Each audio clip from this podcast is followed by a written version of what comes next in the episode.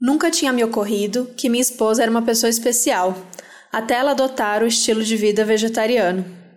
Para ser bem franco, não me senti atraído por ela na primeira vez que a vi. Estatura mediana, o cabelo não era nem comprido nem curto.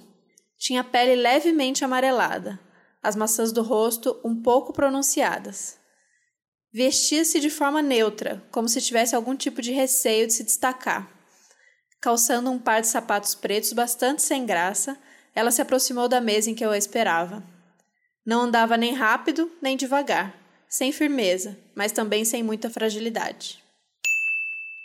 Vocês estão ouvindo Outras Mamas, com Thaís Goldcorn e Bárbara Miranda, e esse é o episódio 86, A Vegetariana.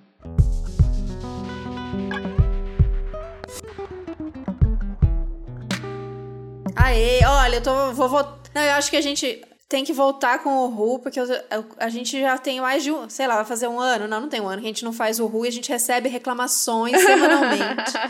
que se não tem o Ru, não é episódio. Então vamos lá, mas é que tá, tá tenso. O episódio Sim. hoje tem, tem uma tensão no ar. Então, antes de começar a entrar de fato no nosso tema de hoje, a gente queria fazer uma, uma, pontuação, falar um pouquinho sobre a repercussão e sobre o que a gente sentiu do episódio passado, que a gente falou sobre marxismo e veganismo com a nossa querida Daphne Sena.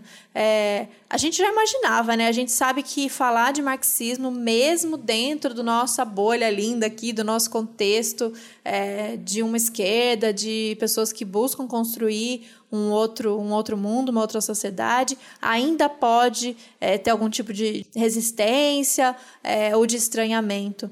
É, então a gente queria primeiro colocar esse diálogo aberto, a gente queria deixar livre para vocês escreverem, falarem para a gente, inclusive, por favor, a gente quer ouvir vocês, o que vocês acharam, se ficou algum ruído, alguma coisa.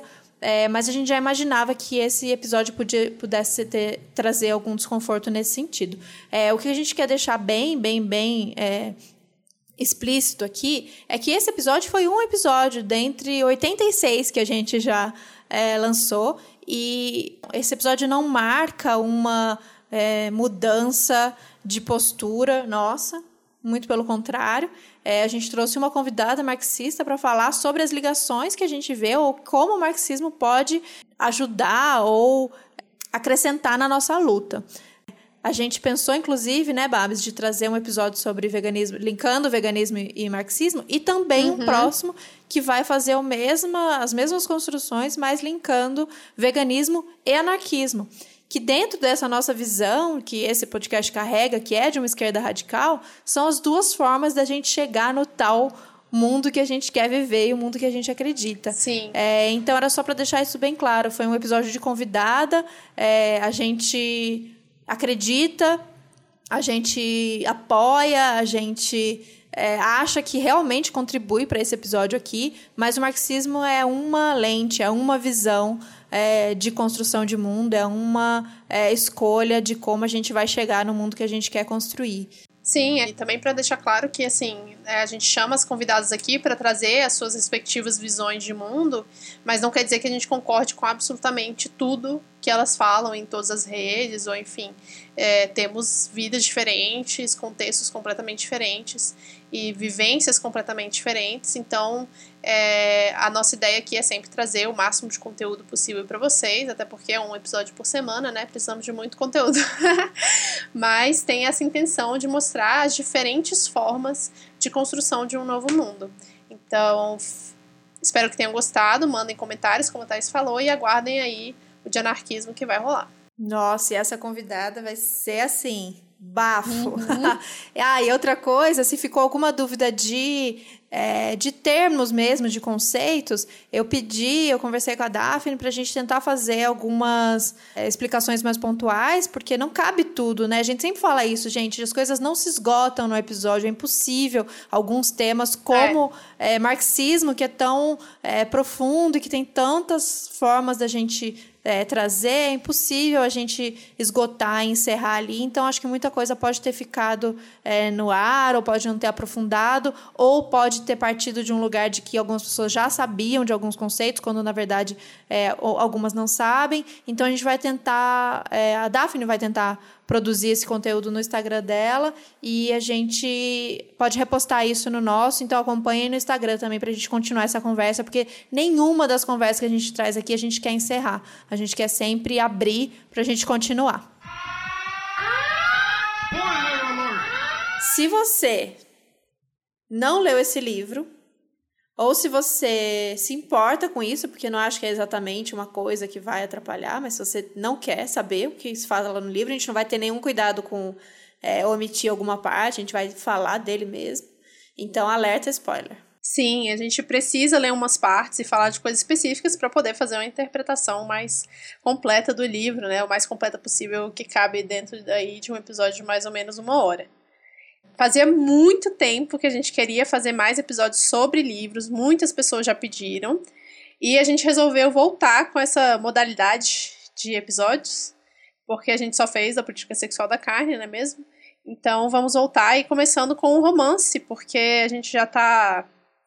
Acho que já tá conteúdo demais no dia a dia desse podcast. Depois vão vir outros livros. A gente fez um último post aí essa semana no Instagram pedindo para vocês darem dicas de livros. Tiveram dicas ótimas, já anotamos. Então, se você tiver mais alguma outra dica que ainda não tá lá, entra no post, comenta que livro que vocês querem que o Outras Mamas leia ou faça né, a resenha por aqui. É, lembrando que temos um podcast maravilhoso da nossa amiga, e agora Isadora, Isadora Tab, né? Que tem o Grifa Podcast e ela faz, junto com as suas convidadas, uns episódios assim, fantásticos, mais de episódio por livro, e tem tudo a ver com a gente. Então não vamos repetir também, não. A, a Isa dá uns, uma visão muito mais política também dos, dos livros, então a gente também quer pegar uns livros menos. Menos teoria. Não necessariamente. Menos teoria, exatamente. Não necessariamente politizado, totalmente políticos e etc. E lembrando que eu acho que de vez em quando tem uma confusão aqui. Nem todos os episódios que tem alguma parceria são publicidade. Esse episódio, por exemplo, é só uma parceria que a gente combinou com a Todavia, que no final do mês terá um sorteio deste livro para quem é apoiador do Outras Mamas no Apoia-se. Então, se você quer participar desse sorteio, entra em apoia.se barra Outras Mamas Podcast e contribui com o que você puder para poder ter a chance de participar desse sorteio, além de receber uma newsletter que a gente produz todos os meses especialmente para quem é apoiador. E obrigada, todavia, por fazer esse sorteio desse livro junto com a gente. É isso, a gente queria deixar isso bem é, explicadinho, essa questão de trazer livros que tocaram a gente de alguma maneira e que a gente consiga relacionar com tudo que a gente traz aqui, mas a gente vai continuar é, mesclando nossos episódios de, de teoria, nossos episódios de convidadas de entrevista, é, mas a gente quer trazer um pouquinho mais de subjetividade, de arte, de poesia, que é para a gente conseguir aliviar. É, não que alivie, né? Ah, vou, vou trazer um alívio, vou trazer a vegetariana. Não, esse livro aqui. mas de qualquer maneira, eu aliviar não no sentido de ser levinho, não é isso. Quem já leu esse livro, ou quem já ouviu pelo menos falar, sabe que não, de levinho ele não tem nada. Mas no sentido da da, do estudo, da teoria, das certezas, dos métodos. Então, esse livro ele abre espaço para interpretação. É, a gente se conecta com é, várias coisas e as interpretações vêm Obviamente que tem uma mensagem que a autora quis passar, depois a gente pode falar um pouquinho sobre ela, tem contexto, nada, nenhuma obra, nada nesse mundo vem livre do seu contexto, né? Depois a gente de ter tido um episódio sobre o marxismo, sobre o materialismo histórico, é isso, não tem como a gente falar, ah, é uma historinha e aí eu vou analisar essa história ou essa personagem. Não, essa autora, essa obra, esse livro estão inseridos dentro de um contexto é, histórico, político, enfim. Mas, de qualquer maneira, tem espaço para poesia, espaço para interpretação, espaço dessa subjetividade. Então, por isso que a gente se animou desse, primeira, desse primeiro livro, nesse jeito, né, que a gente vem trazer, que seja o, esse livro A Vegetariana. É, mas a gente quer trazer. Como, de qual vai ser a frequência, Babi? Você acha que a gente traz livros? Ah, acho que uma vez a cada dois meses, talvez? Acho que sim, acho que pode Ou ser. talvez mais, é, dependendo. Se a gente gostar é. bastante, se vocês gostarem bastante, aí vocês ajudam a gente com esse termômetro. é, de repente a gente traz um livro por, por mês, se a gente achar que funciona, né? Ficam os três uhum. episódios é, de entrevista, de teoria, e um episódio de livro. Não, nada impede que o livro em questão também seja uma teoria, mas a gente está, neste primeiro momento, dando uma preferência para ficção ou para poesia, para coisas que, que mexam com outros sentidos nossos também, né? Que causem outras sensações. Então, vamos falar um. Vou dar um resumão aqui da vegetariana. Ele é um livro que foi escrito pela autora sul-coreana, que é a Han Kang. Aí desculpem quem fala coreano se eu pronunciar alguma coisa errada, são nomes que tenham pronúncia Não, só vamos. muito complexa. Eu, pelo menos, só vamos. É. Só vou pronunciar errado, já vou avisar, desculpa. E ela já era muito conhecida na Coreia, né, na Coreia do Sul especificamente, mas ela estourou com a vegetariana quando ela ganhou o Man Booker International Prize de ficção em 2016. Eu acho que o livro chegou aqui em 2018, se eu não me engano. E desde então que me recomendaram ler esse livro, Beijos Kat, que foi a primeira pessoa que me recomendou, mas falou, ó, oh, lembrei de você, mas acho que não tem nada a ver com vegetarianismo. E aí eu li o livro e falei, Thaís, a gente precisa fazer um episódio sobre ele, porque assim, ele mexeu comigo de um jeito que eu não consigo nem. Assim, vamos explicar, mas, né, a, a primeira vez que eu li, eu não conseguia ter reação. Eu só olhava pro Vitor e falava, eu nunca li um livro tão bizarro. Eu nunca li um livro tão bizarro. Não que eu leia muitos livros bizarros, né? Mas tudo bem. É... Falando em comparação. Enfim, a autora Han Kang, ela nasceu na Coreia do Sul, estudou literatura, é professora de literatura na universidade lá e ela já ganhou vários prêmios, como eu já falei anteriormente, e ficou muito conhecida por esse livro, que ela teve a ideia de escrever a partir de uma frase de um poeta também coreano chamado Yan Sing, que na verdade era nome artístico dele, ele era meio escondido, ele não podia dizer o nome dele, em que ele dizia: Acho que os humanos deveriam ser plantas, ou gostaria que os humanos deveriam ser plantas. Tem várias interpretações aí. E a partir disso, ela cria uma história muito doida que engole a gente de dentro para fora, literalmente, e revira a cabeça, assim, porque é tanta coisa, tanta informação em tão poucas páginas, que é um livro curto, né? Tem menos de 200 páginas, é, que dá essa sacudida, assim. Fiquei dias, horas pensando no livro. E agora estou pensando de novo, porque estou junto, gravando aqui. Pensando junto com todas vocês agora.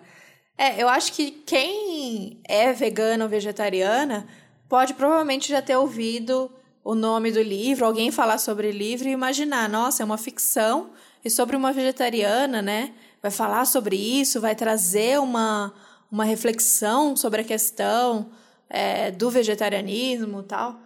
E, e, aí gera essa curiosidade. Eu fiquei, pelo menos. Eu não tinha lido por pura falta de, de, de oportunidade de colocar na frente. Apesar de eu estar tá fazendo o exercício de tentar ler mais ficção e menos teoria. Os livros de teoria engolem a gente. É... Eu não sei se vocês acompanham, a Babi falou no início, falou do Grifo, ou mesmo quem acompanha o perfil da, da Isadora. É cada semana é um livro novo que entra para minha lista de livros pra, para ler.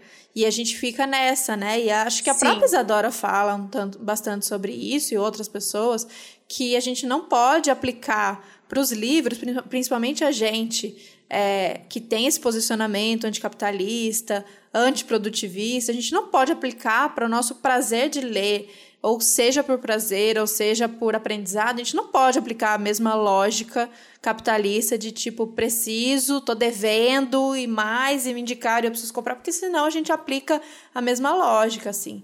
Acho que é massa sempre, livro é sempre massa, ler, estudar, querer mais, mas a gente tem que tomar um pouco de cuidado, que eu vejo algumas pessoas se livrando de algumas pressões de, de consumismo e acabando despejando tudo em cima do, dos livros. Então, é, essa relação, tentar chegar nessa relação um pouco mais saudável, de tipo, tá, tem muita coisa para ler e sempre vai ter. Por mais que eu posso ler 50 livros, vai, vão surgir mais 50, e até eu ter 90 anos uhum. vão surgir livros que eu vou querer ler. Então, não, não existe, se você está ouvindo até aqui e você não, não leu, não existe o tem que ler, né? É, você vai, se você não leu ainda e você quer ouvir esse episódio, ouve, vê se te interessa, vê se, se tem, se você, né, se tá afim de ler. E aí, quem sabe você lê. Eu tava com essa vontade de ler ele há um tempo, mas nunca entrava na frente. E aí eu li especificamente pro episódio. Babi falou e eu li e é rápido de ler, viu? É um livro daqueles que te prende, rapidinho você lê. E, e aí acho que sim, a gente ficou.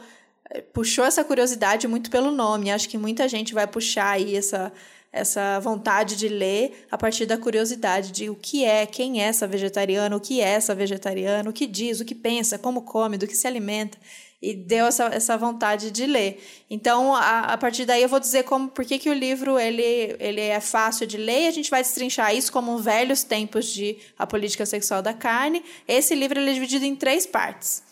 E aí a gente vai falar de cada uma delas, mas só para dizer os nomes, tem a primeira parte, a vegetariana, a segunda parte, a mancha mongólica, e a terceira parte, árvores em chamas.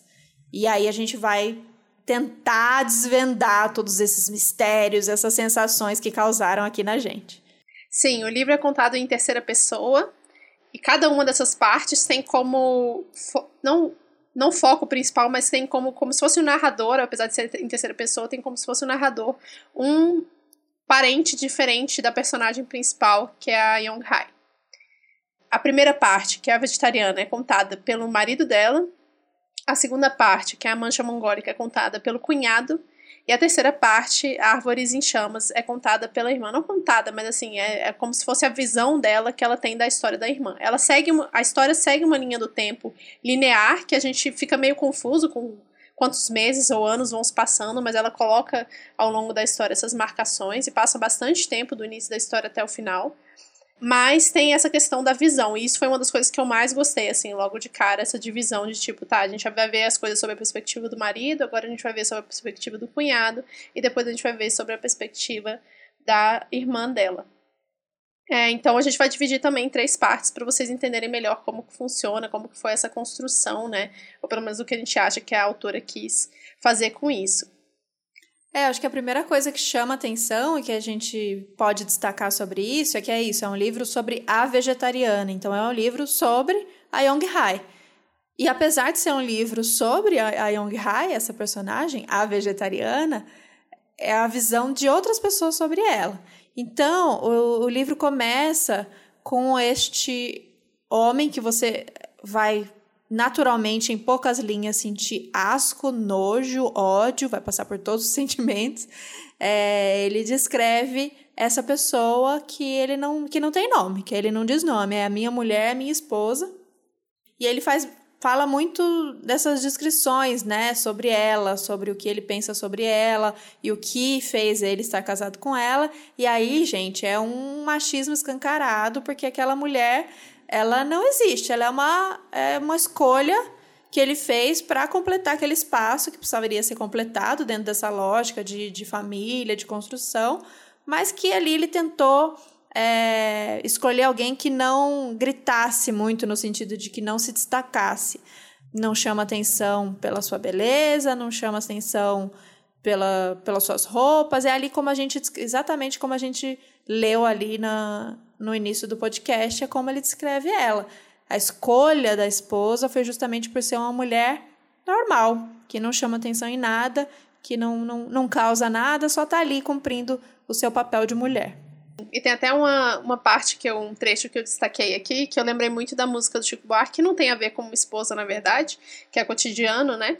Todo dia ela faz tudo sempre igual, me sacode às seis horas da manhã. Vou soltar só um pedacinho aqui para todo mundo ouvir que ele fala: Conforme minha expectativa, ela desempenhou a função de esposa sem grandes dificuldades. Todos os dias acordava às seis da manhã e preparava arroz, sopa e um pedaço de peixe. Primeiro que isso é café da manhã na Coreia, né? E estou julgando. Mas, brincadeira, gente. Sem julgamentos aqui. Mas eu lembrei muito da música do Chico Buarque, que é essa coisa da repetição, né? E ele, ele vai descrevendo a esposa dele como que é importante para ele que ela seja essa pessoa que é invisível e simplesmente serve ele o tempo todo. E a única subversão que ele conta que ela tem, em comparação com outras mulheres, né? É o fato dela não usar sutiã. E isso é repetido ao longo da história várias vezes. A questão do, do, do bico do seio dela aparecendo, dela estar sem sutiã, do frio demonstrar que ela está sem sutiã, das pessoas repararem que ela está sem sutiã, isso vai se repetindo, o que é muito curioso, né? E ela, ela fala, ele fala o seguinte: ela se justificava dizendo que usar sutiã era sufocante e que sentia um aperto no peito. Como eu nunca usei um, não tinha como saber o quanto disso era verdade. Mas, de acordo com o que eu observava, as outras mulheres não se sentiam incomodadas. Por isso, sua sensibilidade extrema me parecia estranha. Ou seja, até a única coisa que ela tinha de liberdade dela, que era tipo não usar sutiã, ele julgava de tipo, não, ela tá errada. Porque olha só, todas as mulheres estão usando sutiã e a minha esposa não usa. É bizarro. E aí, essa mulher que até então não fazia tudo protocolo, né, que era esperado por ela, ela um belo dia decide não mais comer carne. E não só carne, essa mulher ela começa a negar, é, a se negar a comer carne, e aí fala vegetariana porque é isso mesmo, ela se nega a comer carne e também, pelo que parece, qualquer produto de origem animal. Aí entra nós na história.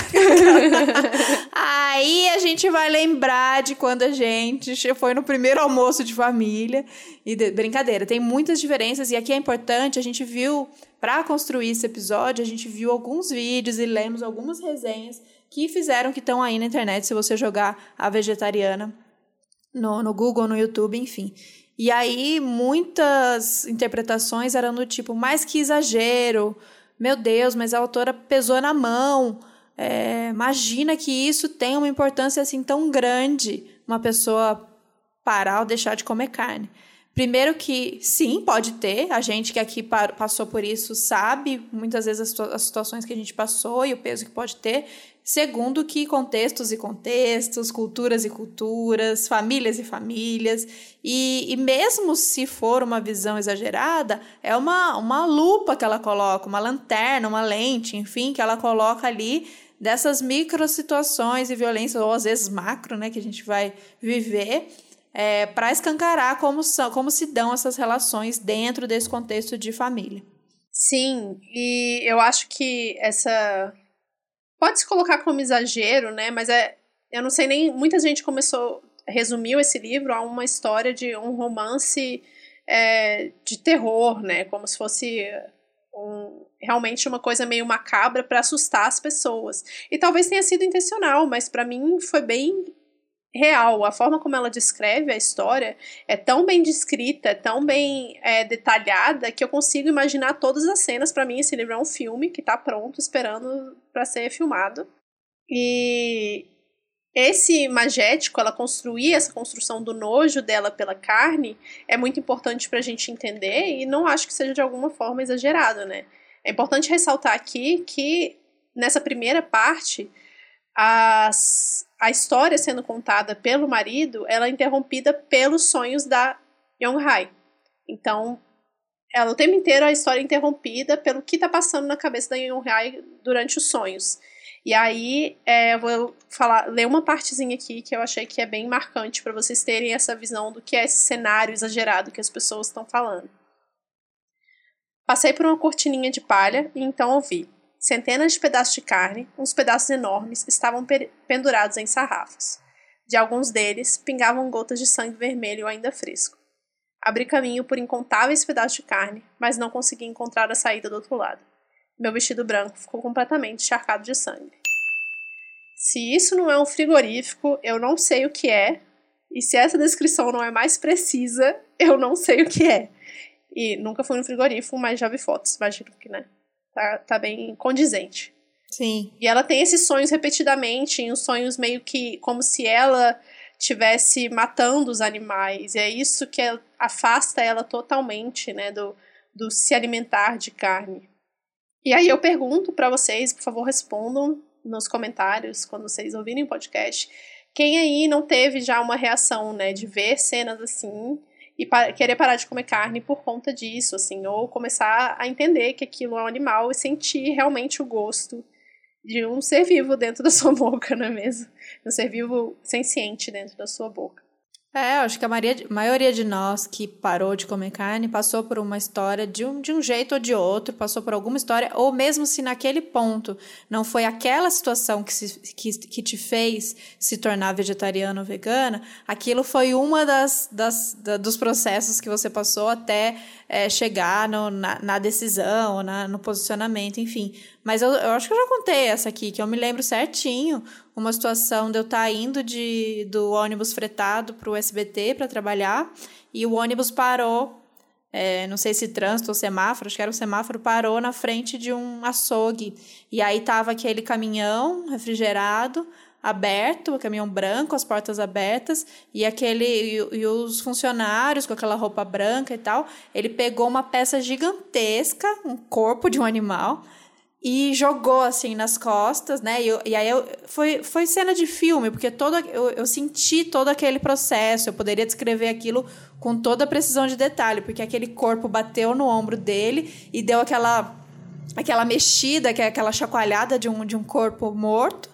E aí ele entrou para dentro do, do, do açougue, descarregou e se repetiu uma cena banal, todo mundo viu aquela cena, aquilo acontece todos os dias, em todos os lugares, e eu provavelmente já uhum. deveria ter passado em outros momentos da minha vida, eu já deveria ter passado e, e visto alguma coisa parecida e tal, mas eu nunca tinha olhado, e naquele momento, voltamos a Titia Carol, aquele, naquele momento, para mim, o referente não foi ausente. Ali, naquela época, eu ainda é, comia carne, Ali eu fiquei aquela, aquele olhar de televisão, que é a, a, o a janela do, do ônibus e eu olhando aquilo e atordoada, tipo assim, eu enxerguei um animal. E ele jogando o animal e, aquilo, e, a, e a roupa branca e o sangue e o nojo que me deu e enfim. Eu não virei vegetariana naquele momento, mas ali alguma coisa aconteceu. Então essa história dela que veio através dos sonhos, né? É, de alguma maneira veio através dos sonhos, representou muito, muitas vezes, como a gente se sente quando dá esse estalo de caramba, é sangue, é violência, é corpo e tal. Então, o que, que a Young Hai faz quando ela tem esse sonho? Ela acorda de madrugada e ela vai para a cozinha, ela abre a geladeira, ela começa a tirar todas as carnes, tudo que tem no, no freezer. Eles tinham um monte de coisa congelada e ela começa a tirar tudo porque ela vai jogar fora. E aí o primeiro choque que o marido se depara com aquela cena e fala: "O que que essa maluca está fazendo?" Sim, o marido ele fica em choque e aí começa todo o processo de como que fala? De eu não sei, tem uma expressão para falar isso, com certeza tem, eu não tô lembrando da palavra agora, de colocar ela nesse lugar de mulher louca. Antes ela era uma mulher comportada, ela era uma mulher dentro do padrão, ela era uma mulher que servia para a sociedade e a partir desse momento colocam, começam a colocar ela nesse papel de mulher que enlouqueceu e que não serve mais. Então ele fala: Fiquei sem palavras. Eu já tinha ouvido falar que estava na moda ser vegetariano, com o objetivo de ter uma vida mais longa, de mudar o metabolismo e se livrar das alergias. Os monges budistas em retiro também são vegetarianos, mas eles têm um propósito maior, o de não causar danos aos seres vivos. Mas de onde vinha aquela postura extravagante da minha mulher? Ela não era mais adolescente, não precisava perder peso, nem tinha que se curar de alguma doença. E, mesmo assim, tinha resolvido mudar de hábitos alimentares depois de um pesadelo. E aí é muito curioso, né? Como se tivessem, assim, objetivos únicos. Você vira vegetariano por quê? A gente sente muito isso, né? Mas por que você virou vegana? Aí você fala, é, pelos animais, aí a pessoa re, rebate, a pessoa fala, ah, não, minha saúde, a pessoa, sabe, fica sempre no meio do caminho. Hoje em dia a gente tem um discurso muito mais complexo, que a gente pode explicar aí todo o problema do agronegócio, da indústria, né, mas tem os, os motivos mais comuns que as pessoas param de comer carne, e elas são julgadas por todas elas, né. Independente do motivo fazer sentido ou não para as pessoas, o julgamento sempre vai existir. Não, e essa fala dele, para mim, é total de como é, principalmente as mulheres que se tornam vegetarianas podem ouvir, né? Porque toda mulher, é, os homens batem de uma outra maneira, mas toda mulher já ouviu que era por uma questão de, de emagrecer, uma questão de, de peso. Então tem muito uhum. isso. Aí essa, ela não era mais uma adolescente. É sempre colocando ela, essa mulher no lugar de que, para quem inventar uma coisa agora, se, se não precisa disso, né? Você não precisa passar por isso. Ou aí, quando ele fala que, no caso dos, dos, monges, dos monges budistas, ok ser vegetariano, porque aí tem um propósito. Então, colocando essa coisa do, do da não violência, né, de não querer compactuar com isso, como uma coisa de uma elevação espiritual, que é uma coisa que a gente sempre traz aqui, né? Que tem, tem duas atitudes que hoje me irritam bastante quando diz, digo que sou vegana. Uma é daquela do, do, clássico, do carnista chato, do tipo, ah, que nada a ver, não tenho dó dos bichinhos, foda-se, blá, blá, blá. Mas também é aquela pessoa que fala, ai, você é um ser de luz, você é iluminada. Um, eu não sou. Quem sabe na próxima vida ser iluminado igual você. Então tem um, esse lugar de. Ele não, não compreendeu, porque na cabeça dele, a mulher dele não encaixava em nenhuma dessas, é, dessas causas, assim. Então ela nem era um ser iluminado que precisaria se doar para os seres vivos desse jeito. É, e era uma atitude, como ele fala, uma postura extravagante. Então era uma coisa muito ousada e muito contestadora para uma mulher que até então é, veio, veio, veio não sendo nada, nem muito isso, nem muito aquilo. Então, como que ela ousa questionar ou ter uma atitude tão, é, tão maluca, assim, tão diferente, sendo que né, não foi isso que ele comprou. É, é praticamente isso que ele diz, né? Eu comprei uma mulher obediente, normal, que não me desse, não me trouxesse grandes problemas, e agora ela está fazendo isso, né? Esse, essa, essa vontade toda, ela está ela está colocando uma, um desejo, uma vontade dela aqui, né, na nossa casa. E isso chocou, atordoou esse cara. Tem isso também, né? Ela que cozinha todas as refeições. Então ele ficou totalmente refém do que ela cozinhasse. E a partir do momento que ela disse, ó, não vai rolar mais nada de origem animal aqui em casa, ele ficou sem saber o que fazer. Ele, inclusive, ele fala mais pra frente que teve uma hora que ele desistiu. Ele até parou de reclamar, porque quando a pessoa muda de forma radical, não há outro remédio senão segui-la. Mas, na verdade, ele era extremamente passivo nesse sentido, né? Como se ele realmente não tivesse outra escolha, comer na rua, sei lá o quê. Também não entendo muito como que é a vida na cultura, de certa forma, que a pessoa não possa... É, não tenha esse hábito de comer na rua como talvez a gente tenha aqui no Brasil, mas tem bem essa dependência, né? Não, mas ela fala de, exatamente da isso. relação com a mulher. Ela fala exatamente isso. Ela fala uma hora, é, né? Eu tinha esquecido disso, é. Poxa, você come na rua, você passa o dia na rua, aí você come o que você quiser. Aqui em casa você faz uma, duas refeições, aí vai comer o que eu fizer aqui, alguma coisa nesse sentido. Mas ela, gente, é importante a gente colocar, ela nunca, ainda assim, com essa postura firme e decidida dela, porque veio através né, desse sonho, dessa, dessa, desse pesadelo, na verdade, é, é tudo muito calmo, né? É tudo muito tranquilo para ela. Ela não vai bater boca com uhum. ele, ela não vai defender, não é? E aí é uma construção diferente, a gente vai é, pontuar isso, ela não vira a, a, vegana chata, militante. Não é sobre isso. Não é sobre isso mesmo. Então ela não, não. vai defender o porquê, mesmo, mesmo porque ela não consegue é, explicar o porquê, né? Ela repete que é o sonho, que é o sonho, que é o sonho, mas ela não consegue exatamente, ela não, ela não traz uma, uma formulação, uma uma reflexão sobre a questão do, dos, dos, benefícios da alimentação vegeta, vegetal ou dos malefícios da, da alimentação é, com animais, ou porque ela se recusa, não tem uma, uma, uma, uma grande defesa aí, nem uma, um bater de frente com o marido, nem nada disso. Sim, até por isso que talvez algumas pessoas não tenham relacionado é, o, o, livro com o vegetarianismo, né, ou com o veganismo diretamente, assim, porque é uma postura muito individual, que tem a ver muito com o processo individual dessa pessoa. Mas como aqui a gente gosta de deixar tudo mais amarrado e mais complexo, né, eu acho que tem tudo a ver. Inclusive, eu acho que uma das partes mais marcantes que a Thaís destacou é quando ele tenta se, o marido tenta se aproximar dela e ela fala que não, que não é para ele se aproximar, e tem toda uma discussão sobre sexo. O livro todo gira em torno desse, desse desejo dos homens pelas mulheres, é, de uma forma meio erótica, só que meio macabra ao mesmo tempo.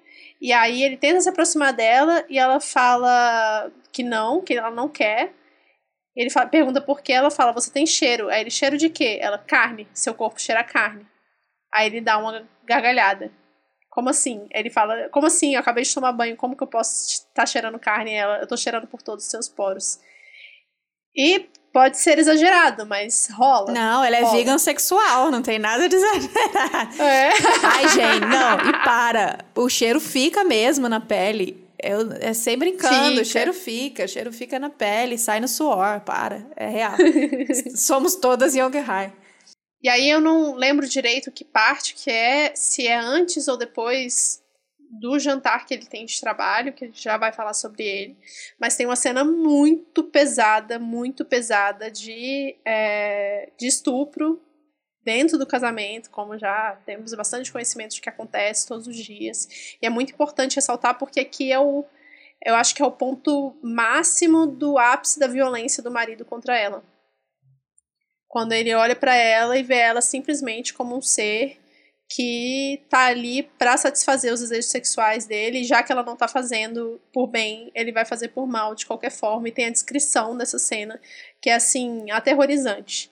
Eu confesso que até este momento eu me arrastei para ler esse livro, porque eu tava achando não que tava devagar nem nada disso, mas porque eu tava achando muito denso sem ter um, uma coisa que me amarrasse ali na história. Mas a partir desse momento deslanchou, porque aí as violências só foram escalando e eu ficava o tempo inteiro assim, meu Deus, o que, vai acontecer com essa mulher? Meu Deus, o que vai acontecer com essa mulher? O que, vai acontecer com essa mulher? E essa cena realmente, eu lembro que eu, eu li antes de dormir, assim, eu fiquei, tipo, muito mal. Muito mal. Eu fiquei, cara, é isso, sabe? E milhares de mulheres passam por isso todos os dias e ninguém fala o suficiente sobre isso. Não que ninguém fala, mas isso tem que ser mais conversado. É, então é importante a gente falar que, que sim, tem esse momento, essas descrições são bem pesadas, então não deixa de ser um, um enorme gatilho aí para algumas pessoas. Então eu acho que se for ler sabendo que tem isso, e a outra coisa é não ler antes de dormir.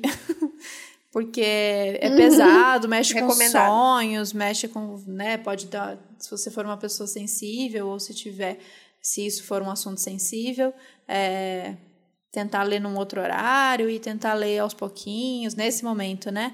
Depois acaba, vocês vão ver pro, pro lado que o livro vai, é, continua pesado e tem muitas é, cenas de violência, mas são mais subjetivas mesmo. Uhum. É, então, mais sutis e tal. Então tem essa, essa descrição em especial que é pesada, é, mas ela é importante para essa construção de quem é essa mulher, né, em que contexto ela está e, e, quem somos nós né, nessa, nessa mulher. Mesmo a gente tendo essas grandes diferenças né, culturais, o como a gente consegue se reconhecer em muitas dessas coisas dentro dessa, dessa sociedade e especialmente dentro dessa família. Sim. E aí vem pro jantar que o marido dela tem com o pessoal do trabalho e ele ele não obriga ela a ir, mas ela vai junto com ele, faz parte, né, de todo o protocolo, de todas as esposas vão estar tá lá, então ela tem que estar tá também. E essa descrição desse jantar para mim é assim a coisa que a gente mais pode relacionar com relação ao veganismo, tudo que a gente fala aqui é, todos os dias que a gente grava esse podcast, que são o relacionamento com outras pessoas, o relacionamento com o mundo à nossa volta, o que é ser vegano no mundo carnista. Tem toda uma conversa, né? Ela, ela, a Yung Hai, ela fica muito quieta o tempo inteiro, como a Thay já falou, ela é muito pacífica, ela não fica empurrando a ideia dela, ela não conta para ninguém nessa primeira parte sobre o sonho dela, o que, que aconteceu, por que, que ela parou de comer carne, mas obviamente ela vira o assunto da mesa a partir do momento que ela tá num jantar e começa a servir os pratos e ela não come, ela não mexe na comida. Aí as pessoas começam a perguntar, e isso assim, é a coisa mais comum que acontece até hoje, depois de quatro anos de veganismo. É, não, é, é, e é, é, aflitivo esse jantar, né? Eu me imaginei ali, eu fico desesperada. Uhum. E pra gente ver como essa construção, apesar de se ver em muitas coisas na personagem, é uma construção muito diferente, tem as, as particularidades dela, porque ao mesmo tempo que ela é, parece ela ser ainda, como a Babi falou, pacífica e calma, porque ela não quer não entra nesses conflitos, ela não quer explicar nada para ninguém e tal. É, ela é muito sem papas na língua, assim. E aí o marido tava em pânico, com medo que ela desse um, um fora e fizesse ele passar vergonha, assim. Ele tava desesperado. Então esse, esse jantar, ele é aflitivo do tanto que você fica nervosa por ela, pelo que pode acontecer, mas ao mesmo tempo dá para se divertir um monte vendo o marido desesperado e, uhum. e passando vergonha, passando nervoso, enfim, é muito bom.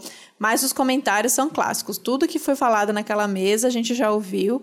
E aí começam a discutir sobre isso. E é, e é isso, é tão claro que ela não quer fazer uma, uma defesa da, do vegetarianismo, porque ela pouco se importa com as outras pessoas. O negócio dela é sobre ela. É sobre o que. Ela, ela não vai comer pronto. E ela enxerga aquilo daquela maneira, mas ela só quer meio que ela não quer que encham o saco dela, porra do saco dela. Ela quer comer em paz e ficar na boa. Ela não quer nada, mas as pessoas ficam cutucando ela e fazendo comentários de tipo, ah. eu acho estranho, eu acho radical. Ai, nossa, é terrível. Por que que ele... Ah, olha esse, eu destaquei um aqui que é clássico. A pessoa fala, ah, que bom, até hoje eu não tinha dividido uma refeição com um vegetariano de verdade. Seria terrível comer ao lado de alguém que tem nojo de carne. Os que são vegetarianos por motivos espirituais certamente desprezam aqueles que a consomem, não é mesmo? Aí o outro. Deve ser como se, quando se devora uma lula fresca enrolada no palitinho, enquanto a mulher da frente fica nos encarando como se estivesse vendo um animal.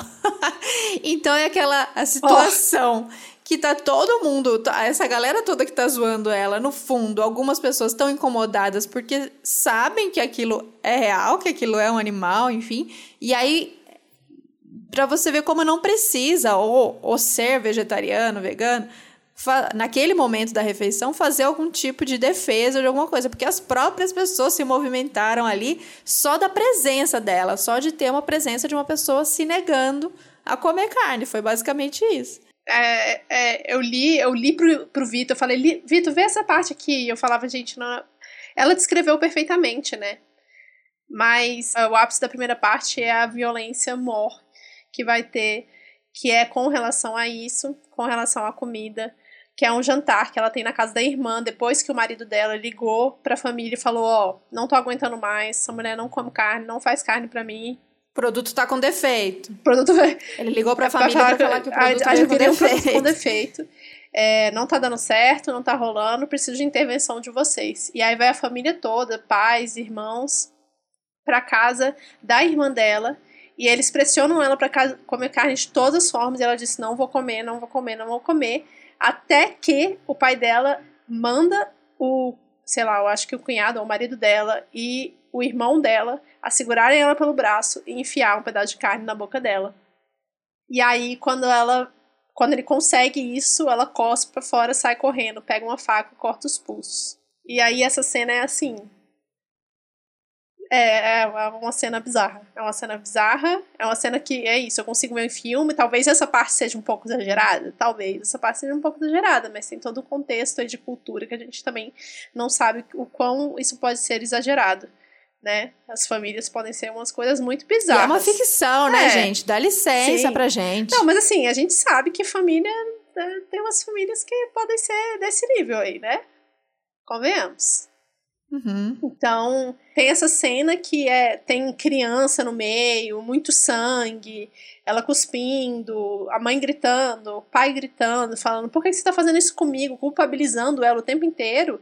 E tem um detalhe muito importante nisso: que ela pede desculpa por não estar comendo carne, logo no começo, antes mesmo dessa cena acontecer.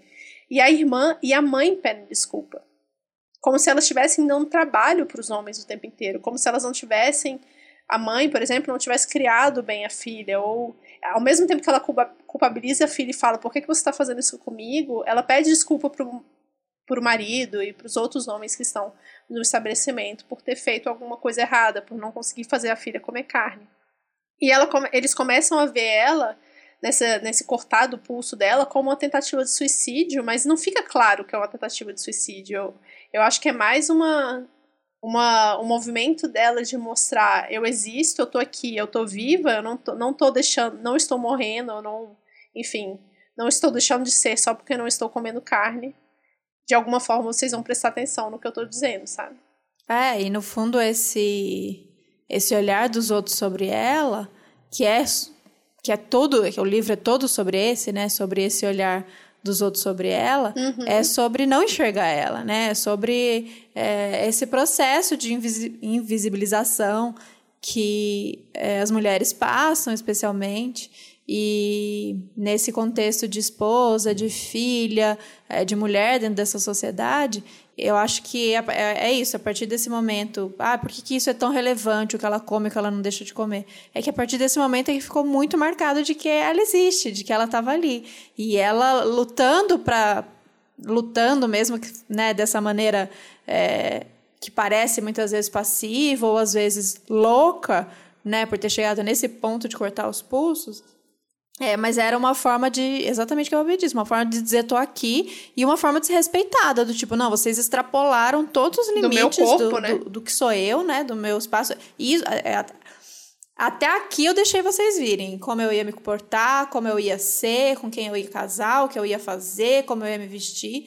Até aqui eu aceitei tudo isso. Agora, comer carne eu não vou e aqui vocês vão ter que respeitar, né? Mesmo que isso seja tudo na, nas entrelinhas. E não foi respeitado é essa invasão do corpo dela e, e é, é, é um grito de, de, de, desespero, assim, de, de salvação daquela mulher. Eu enxerguei assim, pelo menos. Uhum, é, eu também enxerguei dessa forma. E aí tem toda uma parte de hospital, que eles levam ela para o hospital, toda uma discussão nesse sentido, aí o drama familiar. E aí a gente vai para a segunda parte, que é a mancha mongólica. E a primeira coisa que eu tive que fazer foi procurar o que era uma mancha mongólica no Google, porque eu não fazia ideia do que era. Você não sabia, menina? Você não, não sabia. Você não tem uns bebê, você não tem uns baby asiático aí nas suas amigas? Uns baby japonês, não, uns baby. Queria. Eu tenho aqui, né? Eu tenho, que é a coisa mais gostosa do mundo. E é isso, essa para quem não sabe. Não, a Babi pesquisou, então vai, depois eu dou meu relato pessoal. A Babi fala do Google. O que, que o Google disse que é mancha mongólica? É uma mancha de nascença, que alguns bebês têm até um ano de idade, mais ou menos. Ela é mais esverdeadinha, assim. E é basicamente isso, não tem nada demais. Tem mais alguma coisa? Não, é porque é isso, ela é mais comum, não sei quantos por cento, é mais comum em bebês asiáticos. Então, acho que é, né? Até por isso não, mancha mongólica e tal. E aí, os bebês aqui das minhas amigas, elas sempre me contaram isso. E, eu, e quando nasce, eu peço foto. eu, tô meio, eu tô meio igual o cara, né? Eu peço foto e tal. Eu achei muito curioso também. E é uma mancha meio, meio roxa, pode ser roxa, meio esverdeada. E ela é na bunda, mas meio bunda, meio subindo, assim, meio bunda, meio costas, assim. E essa man... não tem uma explicação muito disso, não tem nada, não dói, não é nada, é uma mancha de nascença. E a ideia é que suma, né? Sumir essa mancha. E geralmente ela some até um ano de idade, ela já sumiu. E aí, por que, que esse episódio chama Mancha Mongólica? Porque a nossa querida protagonista Young Hai, ela tem a mancha mongólica até hoje. A dela, por algum motivo que não se sabe, nunca sumiu. E acho que a irmã conta isso, né, em algum momento pro, uhum. pro marido dela, que é essa figura que está é, dando a visão dele sobre os fatos, e aí vocês vão entender que. Eu acho. É, é difícil dizer, né, qual é o, o, o, capítulo mais bizarro, mas esse é especialmente bizarro. É, mas esse é meu esse, favorito. Essa. Esse, esse é foi o que me prendeu. Esse foi o que eu não consegui parar de ler, assim. Eu só parei é, de ler na hora que eu terminei. É. Ele é bom mesmo. E é tudo tudo em função dessa mancha mongólica e não por acaso, né? Esse cara ele fica vidrado quando ele descobre que essa cunhada, que até então era uma cunhada, uma mulher normal, que não fede, não cheira, não é nem bonita nem feia, não é atraente, não é isso, não é aquilo, mas ele descobre que ela tem a mancha mongólica e aquilo deixa o cara completamente maluco, fascinado. Ele é um artista, gente. Ele é videoarte, ele é esses caras. A gente pode chamar ele de quê? Um, dois, três e esquerda, esquerda macho, macho, se fosse aqui na Santa Cecília. e aí, esse cara, ele fica completamente fascinado por, por essa ideia. Fascinado é pouco, ele fica é, precisa de uma palavra mais forte para isso. Psicótico. Obstinado, psico... É, é, sei lá, esse cara ele fica completamente maluco nessa, nessa de, de saber que a cunhada tem essa mancha. E a cunhada não é só, né? A partir da mancha, é isso. No caso do marido, a partir dela se recusar a comer carne, ela virou alguém desafiadora, que não interessava mais ele, porque né, o produto veio com erro. Aí o cunhado, o contrário, né? O cunhado que era uma mulher contrário, mas também, né, também de um lado ruim, era uma mulher nada. De repente, aquilo, somado ao fato da toda a situação que aconteceu, é, dela ter parado de comer carne, e da situação lá com o hospital, com a, o jantar da família, esse homem falou: Meu Deus, essa mulher, ela parece a minha esposa, mas ela é mais interessante, porque ela é selvagem, porque ela é. Então, tem esse olhar objetificando uhum. mais uma vez essa mulher. E aqui, para é, fazer a parte cronológica, né, acontece a separação do marido da Young Hai com ela, então eles não estão mais juntos, ela já está morando sozinha, recuperada no apartamentinho dela. Ali é o momento que ela está bem. E eu vou ler então um trecho para destacar isso que a Thaís falou sobre a, a, a construção que o cunhado dela faz sobre ela. Todos aqueles pensamentos sobre sua cunhada começaram quando ouviu a esposa falar da mancha mongólica. Antes disso, nunca tinha sentido nada especial por ela. A estação de agora surgia com força ao se lembrar do período em que ela estava hospedada em sua casa. Não conseguia evitar de sentir um ardor quando ela, passiva, abria a mão para projetar leques de sombra na sacada.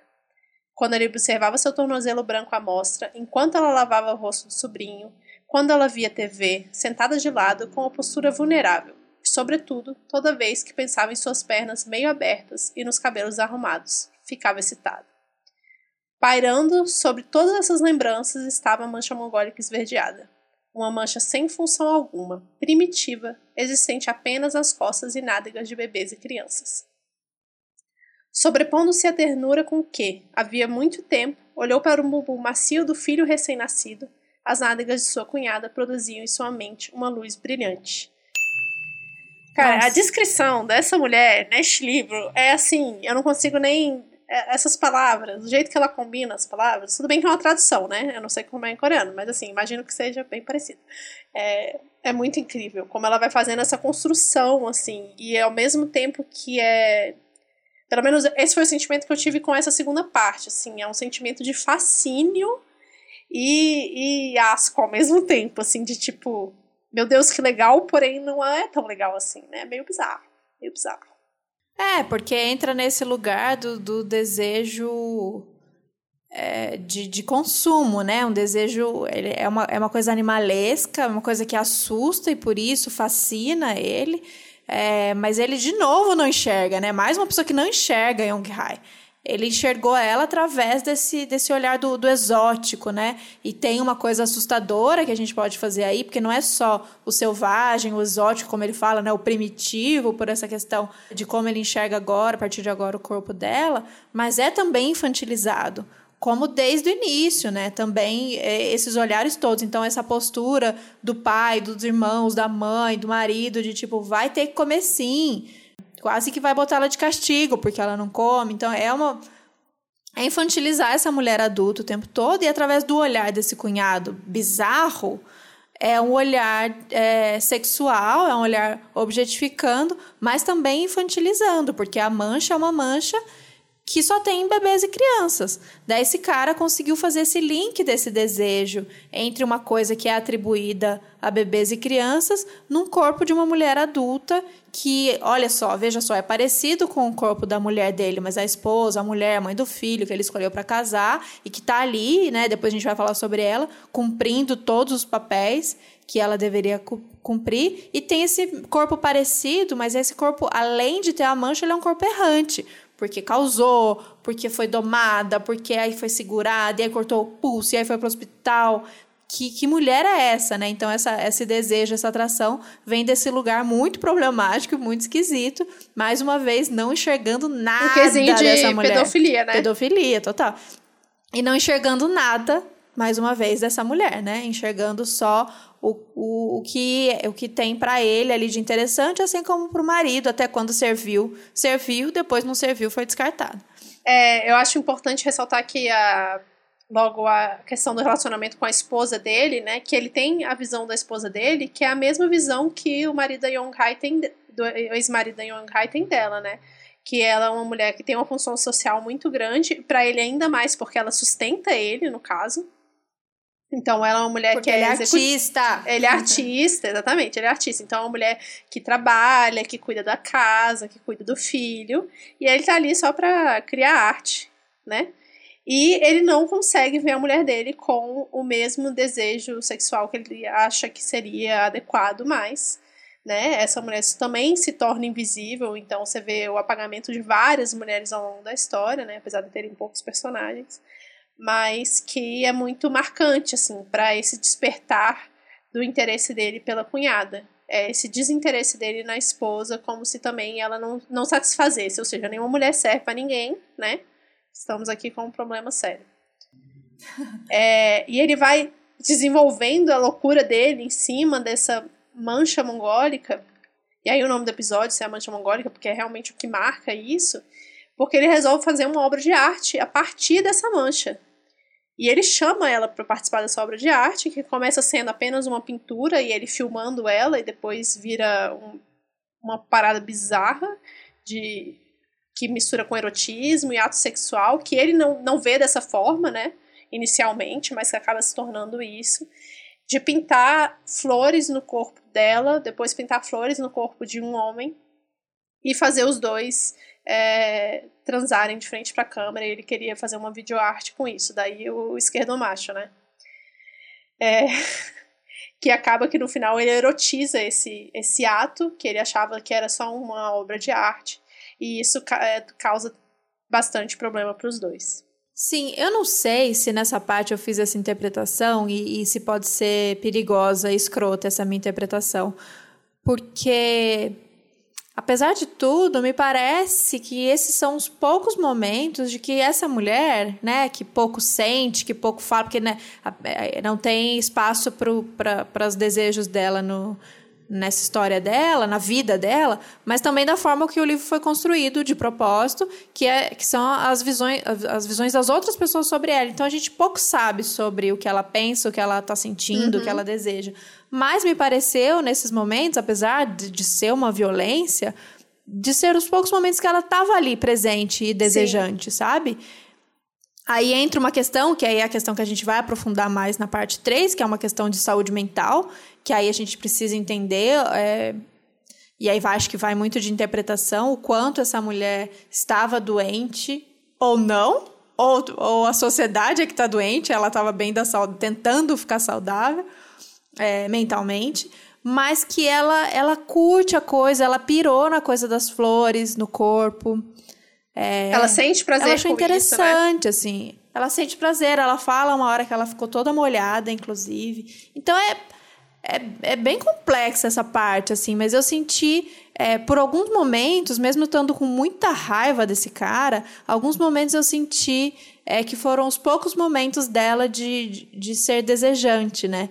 Então, é é complexo, eu não sei, eu queria ouvir de vocês também. Primeiro da Babi, mas depois eu queria ouvir de vocês. Porque ao mesmo tempo que esse cara, obviamente, estava fetichizando ela, usando ela, pirando nessas questões de, de, ele mesmo não sabia como ela estava, né, mentalmente, se estava fragilizada, e ele se aproveitou disso porque ele pirou numa ideia, né, num conceito na cabeça dele. Então isso não estou falando sobre isso, né, sobre ele, ele bizarro, mas sobre sentir que ela, em alguns momentos, ela estava conhecendo alguma coisa sobre ela e se libertando de algumas coisas. E ela é muito bem resolvida com muitas coisas, né? a questão do corpo, a questão de ficar pelada.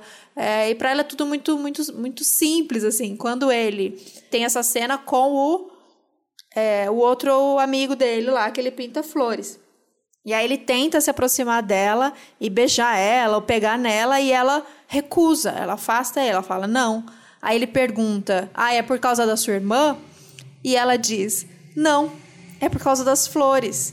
Então, tipo, é bizarro.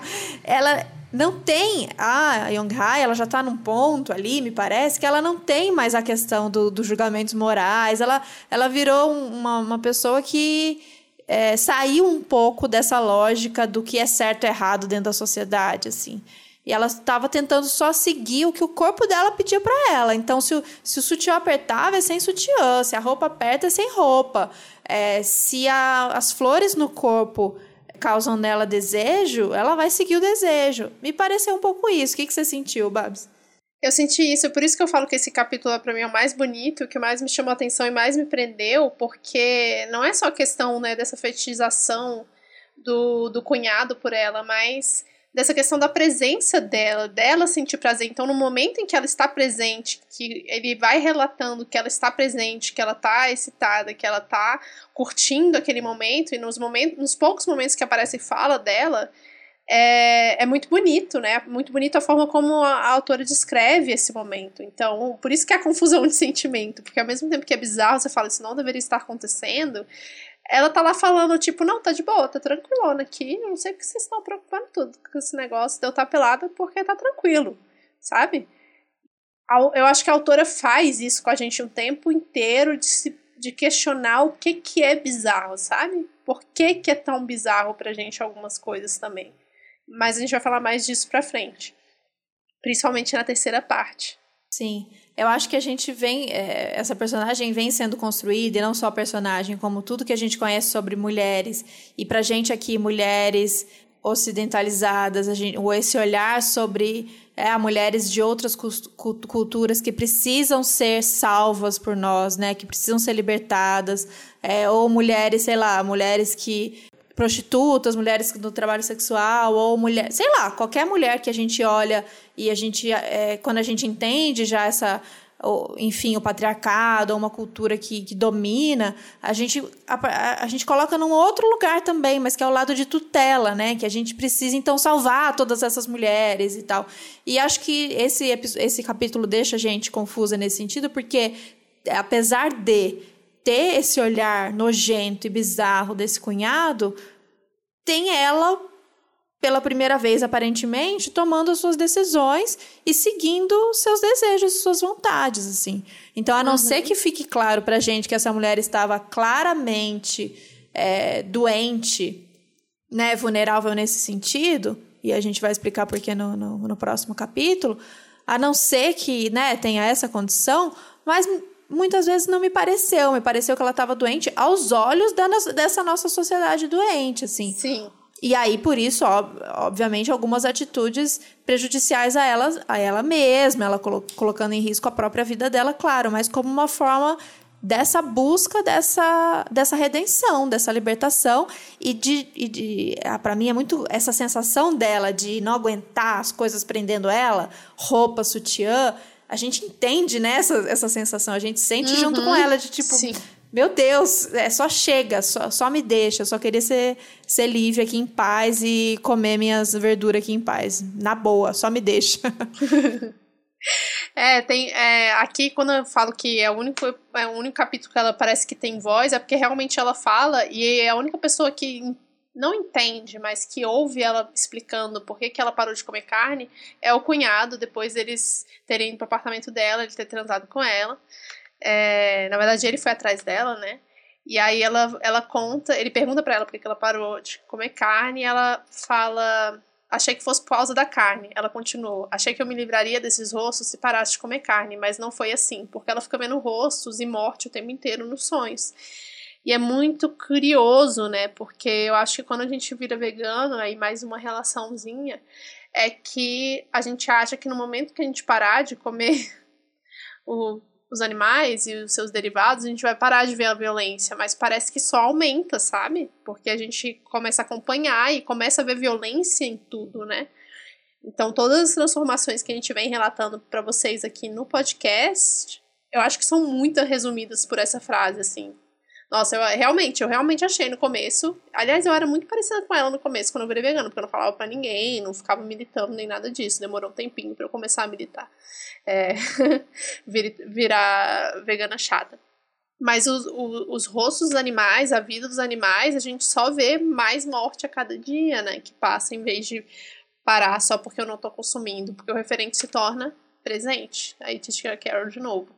Não, esse capítulo tem muita coisa pra gente pra gente interpretar, pra gente tirar, e ele é bem sensível nesse sentido, né? Porque é, e aí, mais uma vez, a gente voltando a alguns vídeos, interpretações que a gente viu sobre o livro, é preciso uma dose de mergulho mais profundo, de abstração, de sensibilidade, para a gente conseguir se conectar com essa história. Porque se você fica na, superfície, na superfície meu Deus, que coisa doidona. O cunhado uhum. pinta flor, vídeo arte, transando, transa e a mancha, não sei o que. Nossa, parece só uma, uma, uma, viagem de droga muito louca, assim, coisa de gente doidona. Mas porque tem muita sutileza nessas brechas de. Principalmente, eu fiquei nessa busca, acho que a Babi também, de cadê a Young Hai aqui, né? Eu ficava uhum. buscando isso cadê ela? Cadê o ponto de vista dela? Cadê o sentimento dela? Então, por isso que nesse capítulo, acho que a gente conseguiu é, um pouco também dessa, dessa conexão, porque a gente conseguiu ter umas pistas dela ali, e mesmo sobre esse olhar torto do cunhado dela sobre ela, esse corpo dela, né? Essa relação dela com o corpo, a própria mancha diz muito sobre ela, sobre uma mulher que só queria ser e que tinha essa sensibilidade e que a partir da, de uma coisa que parece pode parecer banal, que é a, a recusa é, da, da, alimentação com carne, ela começou nesse processo louco, tanto ela, interno, de se, se conectar com ela, de entender os seus desejos e tal, e tanto o olhar massacrante da sociedade de ver uma mulher desviante, né? Que é, primeiro ele, a sociedade massacra as mulheres que são obedientes, mas massacra no sentido dessa mulher vai ter que se engolir muita coisa e se privar de muita coisa. Mas aí, quando você tenta romper com isso, vai ser esse olhar de, de vários tipos. Seja o que vai romper com você como a família, o marido, seja o que vai te objetificar, porque aí te achou muito exótica, diferente, malucona. Seja o olhar tutelador, do tipo, eu preciso cuidar dessa mulher, eu preciso proteger, ela tá doida, ela precisa se tratar, ela precisa tomar remédio. Então tem, tem muita coisa, tem muita sutileza nesse, nesse capítulo aí. Eu é, eu acho que sim. Eu não tinha parado para pensar, mas eu acho que ele é o favorito mesmo. sim. Eu acho que a gente não contou exatamente, né, Babs, o que aconteceu ah, é verdade, depois que é, rolou contar, com, o, com o amigo. E ela fala isso, que ela ficou com desejo, mas que ela não ficaria com ele porque não tinha as flores. Aí isso. conta o que, que ele fez. Aí ele foi pra casa dela, ela ainda tava com as flores pintadas. Eu fiquei pensando, quantos dias passaram que essa mulher estava pintada com essas flores? Devia estar tá um nojo já. É, mas ela não queria tirar as flores do corpo dela, que era o único jeito que ela se sentia presente, feliz e plena. E aí ele resolve pintar nele mesmo e ir pra casa dela. E aí eles têm a noite toda lá de bem transante. E ele filma. E ele filma tudo para poder finalizar a, video, a videoarte dela. E chega de manhã, a irmã dela vai visitar ela porque ela não tá respondendo as ligações. E pega o marido e ela pelados e chama ambulância no hospital psiquiátrico para levar os dois embora. Acaba que ele não é diagnosticado com nenhum problema, então ele só vai preso, só, né? Ele vai preso, enquanto ela vai para o hospital psiquiátrico. E aí, na terceira parte, que é o Árvore em Chamas, é basicamente ela no hospital psiquiátrico sendo visitada pela irmã, e aí com a visão da irmã contando essa terceira parte da história. Sim. É, então, a partir disso, a gente, né, esse olhar, essa irmã viu esse horror dessa cena. Primeiro que essa vida perfeita, dessa construção certinha, do jeito que deveria ser, dessa irmã começa a desmoronar a partir daí, porque imagina, o próprio marido. Ah, ela também divorcia, né? É, a gente tem que falar um pouco dessa mulher, que também é essa mulher que aceitou esse papel e aí cumpriu. O Babi já falou um pouco dela, ela trabalha pra caramba, ela tem, ela tem, eles têm o filho, ela cuida desse filho. Esse marido já começa a dar aqueles sinais de, meu Deus, ele passa noites na, no estúdio e ele não dá conta de cuidar do filho e das coisas da casa, enfim. Então, essa mulher sobrecarregada, essa mulher que segura o mundo nas costas, e essa mulher que foi a única que não virou as costas para a irmã. Né? Nesse momento, apesar desse olhar de ela precisa de cuidado, ela é uma criança, ela tá doida, ela tá doente, ela precisa se tratar. E nesse primeiro momento, ela, ela tem esse olhar sobre o marido também, que ela pensa. Para esse homem fazer isso com a minha irmã, sabendo que minha irmã tá doente, ele só pode estar tá doente também. Uhum. Né, essas classificações de se, se fez isso, só pode estar doente. Sim. Então, essa mulher, meu Deus, que, que fardo também ela carrega e ela vai atrás de, de, de colocar essa irmã lá, mas ela, ao, ao mesmo tempo, as certezas dela, dela e a, e a família dela, as coisas começam também a desmoronar e ela começa, através dos processos da irmã, a se enxergar também, né? Sim, e eu gosto muito de, logo no começo, acho que é o segundo parágrafo, que descreve como ela é, pra gente caracterizar bem essa mulher, né? Que é, a principal é Young Hai e o nome dela é Young Ho. Não é muito jovem, também não se pode dizer que seja bonita, mas tem as curvas do pescoço suaves e olhos simpáticos. Está maquiada de leve, de um modo bem natural, e veste uma blusa branca com mangas, com mangas curtas, limpa e bem passada. Graças a seu jeito asseado, que causa boa impressão a qualquer um, a vaga sombra que rodeia seu rosto é quase imperceptível. Ou seja, ela é a mulher perfeita, né? Porque ela. Ela é a, a, a Young, a Young Hai que deu certo. Exatamente. Deu certo para esse contexto é. dessa sociedade. Ela é a mulher que tá ali presente, porém ainda invisibilizada de certa forma, né? E vai então acontecer nessa terceira parte a desconstrução dela mesma por ela mesma né, observando a irmã nesse hospital psiquiátrico porque ela faz diversas visitas ao longo desse capítulo. Se no segundo capítulo a gente começou a ter algumas pequenas é, torcidas ali pela Young que ela estava é, se conectando com ela mesma, sentindo alguma coisa, aqui tem todo esse processo brutalizante que é novamente é, fechar ela, medicar ela e tratar é, o comportamento dela como desviante para tentar que ela volte né, a poder conviver, para que aquele bicho volte a poder conviver em sociedade. Então é bem angustiante, é, é bem desesperador também esse, esse capítulo. Mas enquanto isso vai acontecendo com ela e ela começa a sentir coisas que aí a gente começa a classificar sim como coisas de uma pessoa doente, então os comportamentos começam a ficar ainda mais esquisitões e tal essa irmã começa, desse distanciamento que ela tinha, desse olhar de que minha irmã tá doida, ela começa a se questionar também, ela começa a ter sonhos, né? E é bem, também é bem sutil e também é bem poética essa parte. É bem bonita essa, essa como a gente passa por isso muitas vezes, né? A gente, nos nossos processos aqui de questionar é, o nosso papel nessa sociedade, às vezes, quando a gente começa a se transformar, alguma mulher muito próxima da gente, seja nossa mãe, nossa irmã, uma amiga, começa a partir desse olhar sobre a gente. É, passar por suas transformações também. Ou ao contrário, quando você vê uma mulher muito livre, né? Uma mulher tentando ser livre, pelo menos, você começa a, a, a se olhar e a pensar que talvez seja a sociedade que está toda errada mesmo e não aquela, aquela pessoa. Sim, e eu acho muito importante também nessa terceira parte, que é a coisa da medicalização, né? O quanto que é presente, o quanto que é forçada. A cena ali do início, no, na primeira parte, de obrigarem a comer carne, ela se repete depois no hospital, eles obrigando ela a tomar remédio também, né? E ela fazendo de tudo para não, não tomar remédio. Isso a Young Hai. E é muito marcante, isso pelo menos ficou muito marcado para mim, o quanto que essas instituições que deveriam ajudar as pessoas muitas vezes atrapalham porque elas estão completamente despreparadas para receber pessoas que não estão funcionando dentro do sistema, sabe? Não querem fazer parte do sistema que a gente vive. Para mim, eu acho que ficou bem marcado isso, assim, de tipo, cara, esse hospital não parece muito bom, né? Mas aí qual hospital que é? Hospital psiquiátrico.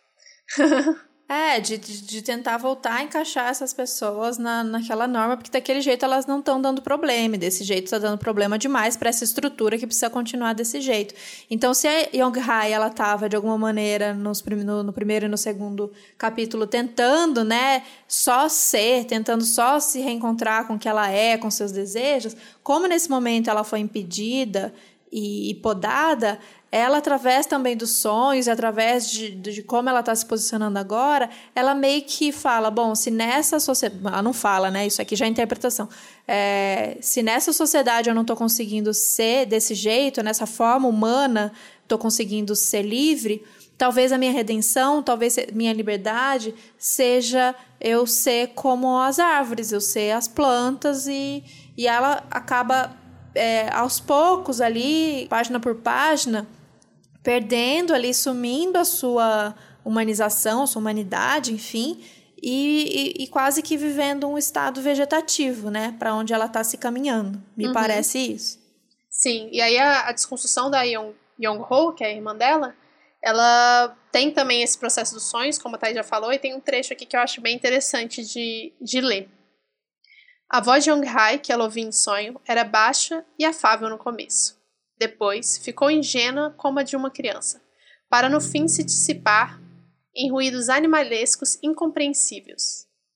Sentindo a repulsa desconhecida, ela abriu os olhos assustada e voltou a dormir e a sonhar. Dessa vez, estava em pé na frente do espelho do banheiro. A imagem refletida do seu olho esquerdo estava sangrando. Então ela levantou a mão para se limpar, mas estranhamente sua imagem no espelho não se mexeu. Ela permaneceu quieta, sem reação, observando seu sangue fresco se derramar. E a partir desses sonhos, a partir desse processo, ela começa a questionar não só o papel dela como mulher, mas ela começa a questionar o papel dela dentro da história da irmã, dentro da história daquela família que não estava mais fazendo sentido para ela e que antes de alguma forma fazia. Ela questiona o papel dela como mãe, ela uma hora ela deixa o filho em casa e vai ver a irmã e ela fica, cara, será que eu tô pirando igual a minha irmã? Será que eu não tô sendo uma boa mãe a princípio que eu tô fazendo, né? É, depois de fazer isso? Será que não tinha como eu ter impedido tudo isso que aconteceu com a irmã se eu tivesse ali naquele jantar, estado do lado dela e não deixado meu pai fazer o que, ela, o que ele fez com ela? Será que eu poderia ter evitado todo esse desastre que veio logo depois? E ela começa a se questionar e sem entender direito, né? O tempo inteiro esse capítulo é um grande questionamento de todas as partes, eu acho. Parece que só a Young Hai que tá ali certeza, não, tipo, sou uma árvore, me deixa, me deixa quieta que eu tô de boa Uhum, aqui. Vocês estão uhum. tentando me enfiar comida, vocês estão tentando me enfiar remédio, mas eu estou tranquilíssima. Enquanto o corpo dela vai sumindo, parece que a que a, a consciência dela vai se tornando mais plena e mais mais concisa mesmo, mais coerente, sabe? É, o corpo para ela ali se torna um mero um mero um, ins- deixa de ser um instrumento, mas um mero é, objeto também, né? E a, e a Young-ho, que é a irmã dela, começa a se questionar sobre tudo isso, de por que, que ela tá aceitando isso, por que, que ela tá querendo sumir, por que, que ela tá querendo virar uma planta. É, eu, eu, eu, eu gosto desse destaque aqui, que é quando ela começa a questionar tudo e pensar que talvez a irmã não esteja tão doida assim e, e- e tudo em volta que tá é, maluco. Então ela fala. Então ela se lembra da visão dos corpos nus e entrelaçados do marido e Yong-hai. A imagem a chocou muito, não havia dúvida. Mas conforme o tempo passa, por alguma razão, ela já não a relacionava a algo sexual. Aqueles corpos cobertos de flores, folhas e caules verdes eram tão estranhos que já não se assemelhavam a pessoas.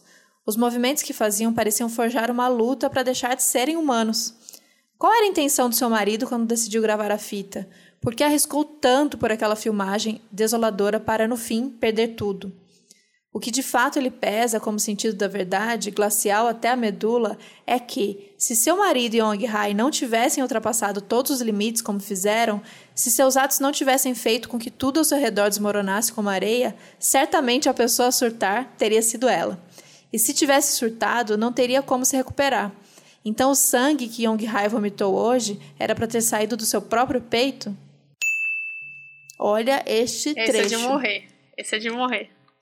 Olha esse trecho. Esse, é- esse é o nível máximo de empatia que a pessoa consegue chegar pela outra Sim, pessoa. Sim, assim, nesse de, tipo, momento, nesse momento ela enxergou a irmã e ela entendeu que se não fosse, é, se não fosse a irmã, teria sido ela.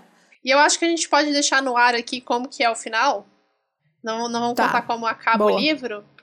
Pra incentivar que vocês leiam, obviamente, né? E conversem com a gente sobre isso.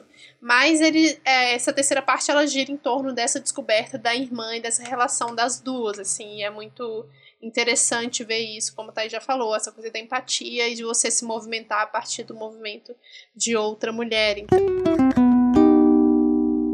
muitas pessoas que fizeram o- a resenha, a crítica desse livro, focaram na questão do machismo da, da violência feita pelos homens da história, né? E a gente focou aqui na linha do tempo da personagem principal, que é a Young Hai, e como que é a relação dela como mulher, né? E como que a gente identifica com ela como mulheres também. E como que isso é uma questão muito grande no livro, que talvez algumas pessoas tenham deixado passar alguns detalhes porque estavam focando somente na violência e na parte bizarra da história, né? No que é um comum pra gente. Ah, então é isso. Esse, esse capítulo final tem essa, essa beleza dessa, dessa relação, dessas descobertas, né? Desse olhar de uma mulher é, sobre a outra, dessas irmãs que só elas sabem o quanto elas passaram dentro dessa família. Imagina uma família que faz aquilo que fez naquele jantar, imagina todos esses processos. Então é, é, é, é angustiante, mas é muito bonito de, de acompanhar. E é isso, essa foi a nossa leitura. Eu espero que vocês tenham se empolgado aí junto com a gente. A gente quer trocar com vocês. Quem leu, a gente quer ouvir o que vocês acharam, se vocês leram é, meio parecido com a gente, se tiveram outras leituras, porque acho que tem espaço para muitas leituras. É, e quem não leu, se se empolgou para ler, o que estava achando, o que, que pensou, o que, que é, despertou em vocês, o que, que tocou aí. E aí eu vou chamar a uma, uma fala da própria autora, que ela deu uma entrevista, acho que para Folha, se eu não me engano, que é o que é sanidade, o que é ser humano, o que é violência e o que é misoginia e estupidez. Então ela traz esses questionamentos o tempo todo através desse livro e eu acho interessante a gente deixar esses questionamentos aqui para vocês, para a gente refletir e vamos conversar então. É isso, é gente. Isso, gente. Muito obrigada. Beijo. E até semana que vem. E, espere, e deem dicas dos até próximos livros e esperem mais episódios sobre livros. É isso. Um beijo. Sim.